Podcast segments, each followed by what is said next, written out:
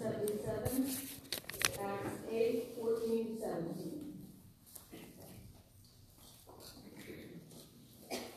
When the apostles of Jerusalem heard that Samaria had accepted the word of God, they sent Peter and John to them. When they arrived, they prayed for them that they might receive the Holy Spirit, because the Holy Spirit had not yet come upon any of them. They had simply been baptized into the name of the Lord Jesus. Then Peter and John placed their hands on them, and they received the Holy Spirit. And the next is Luke 3, 15 to 17, and 21 and 22, and can be found on 726 and 2.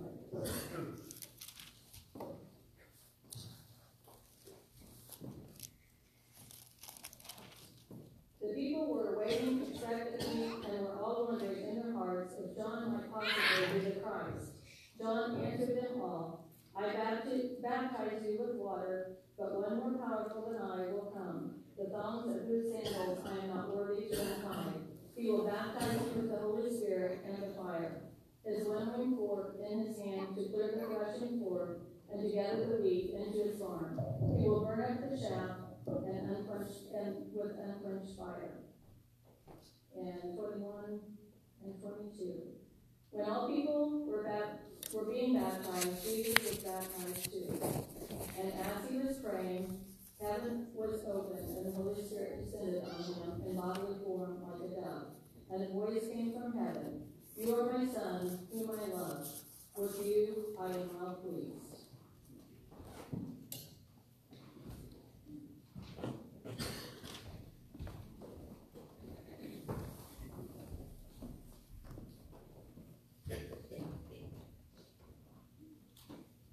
Us pray. We thank you for the gift of your word. As we think on these things, open our hearts and our minds to hear you. Amen. Signs are wonderful. Signs provide a lot of information to us. For example, if you're out driving and in the distance you see a red octagonal sign, you know what you're supposed to do, even if you can't see the words on the sign. At least I hope you.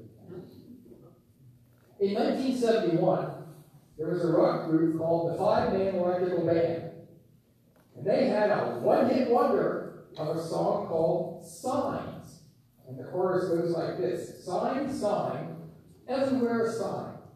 Blocking out the scenery, breaking my mind.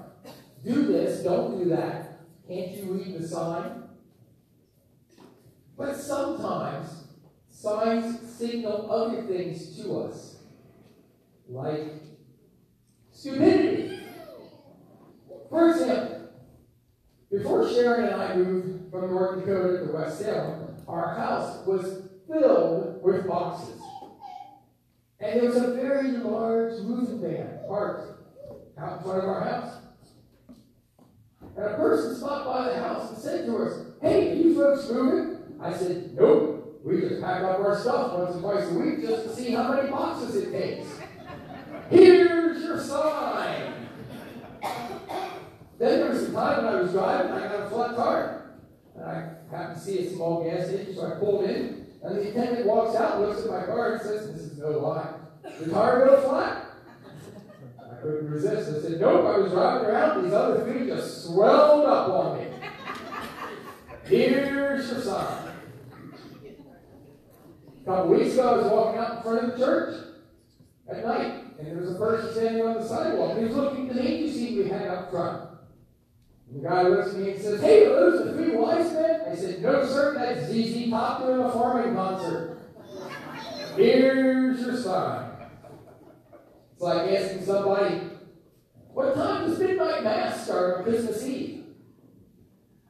Here's your sign. Now, fortunately for us, Jesus wasn't altogether a smart aleck. Although I think at times he did get frustrated with the disciples, and I'm sure he wished he could tell them, here's your sign. But I ask you to listen to these words from Matthew's Gospel, Matthew chapter 13. One day, Jesus went out of the house and sat by a lake. And large crowds gathered around him, so many that he got into a boat and sat it, while all the people stood on the shore. Then he told them many things in parables. And the disciples came to him and asked, Why do you speak to the people in parables? He replied, Because the knowledge of the secrets of the kingdom of heaven has been given to you, but not to them. Whoever has been given more, they will have in abundance. Whoever does not have, even what they have, will be taken away from them. And this is why I speak to them in parables. Though seeing, they do not see. Though hearing, they do not hear or understand. In them is fulfilled the prophecy of Isaiah. You will be ever hearing, but never understanding. You will be ever seeing, but never perceiving. For this people's hearts have become callous. They hardly hear with their ears, and they have closed their eyes. Otherwise, they might see with their eyes and hear with their ears, understand with their hearts, and turn, and I would heal them.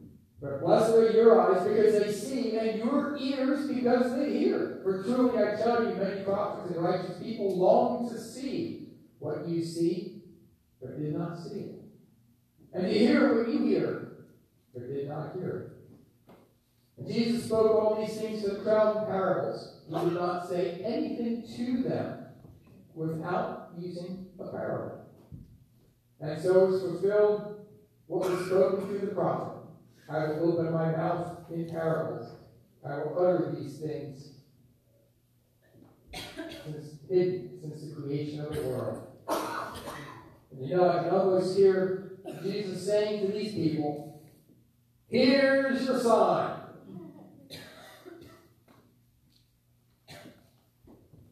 Now, during his earthly ministry, Jesus went about preaching and teaching.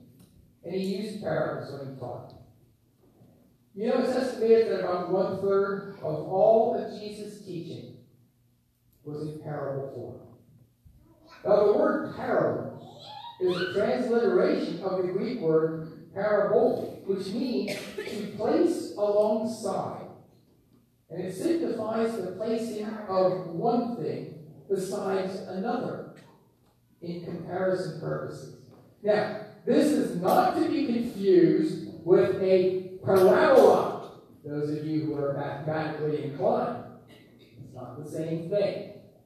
Not x equals y squared. If you don't understand that, that's okay. The mathematicians do. But a parable is a story that places one thing beside another for teaching purposes. It puts what is known next to what is unknown so that we might learn.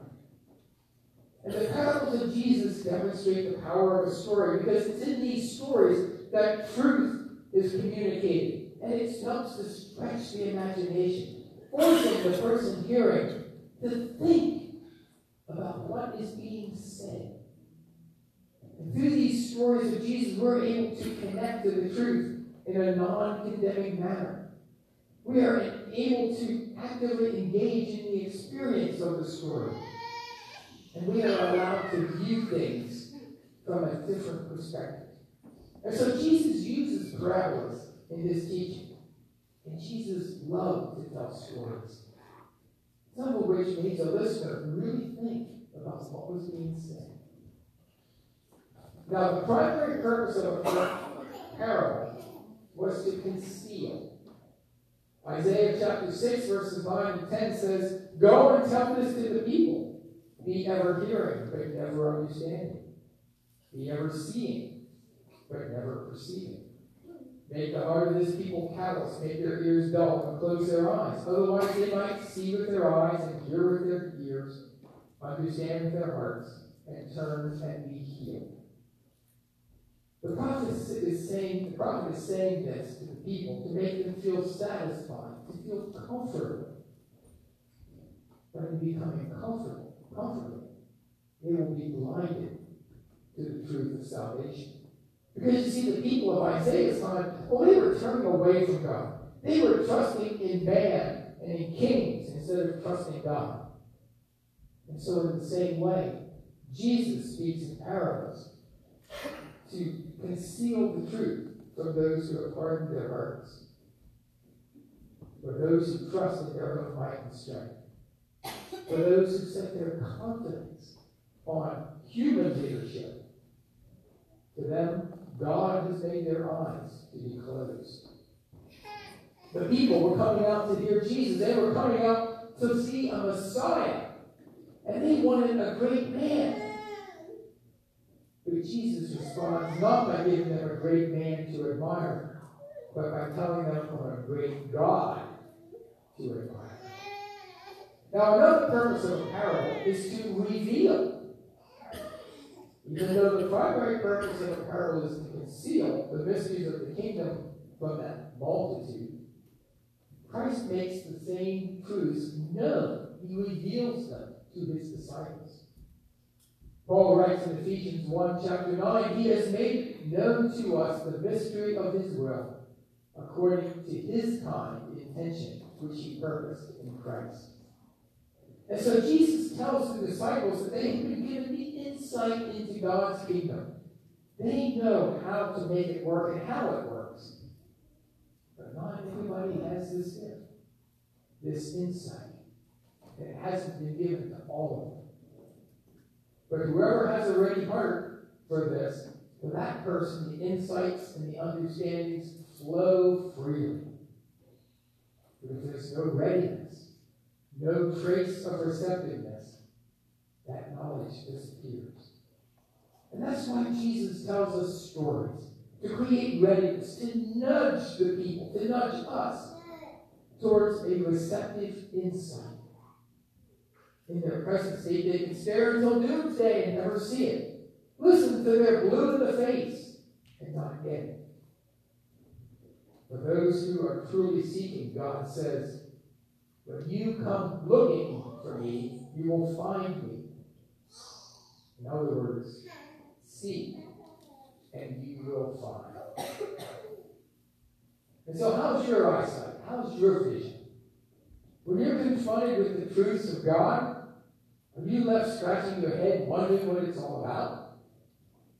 Or can you see clearly the revelation of His Word? How's your hearing? Are you attuned to that voice?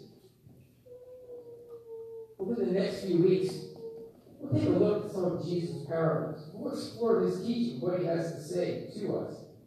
And hopefully, everybody will go away with the correct sign. Let us pray. Father, we give you thanks for your goodness. We give thanks that you set your word before us. And we pray, O oh God, that we might be open to what we might marvel. And so open our eyes and our hearts that we might fully know what has been done for us. Open our eyes that we might see your Son, incarnate, crucified, and risen. Open our eyes and our hearts that we might see your Son, marvel at him. All this we pray in Christ's holy name. Amen. Our closing hymn is number 210 in the red hymnal. Please stand if you're able.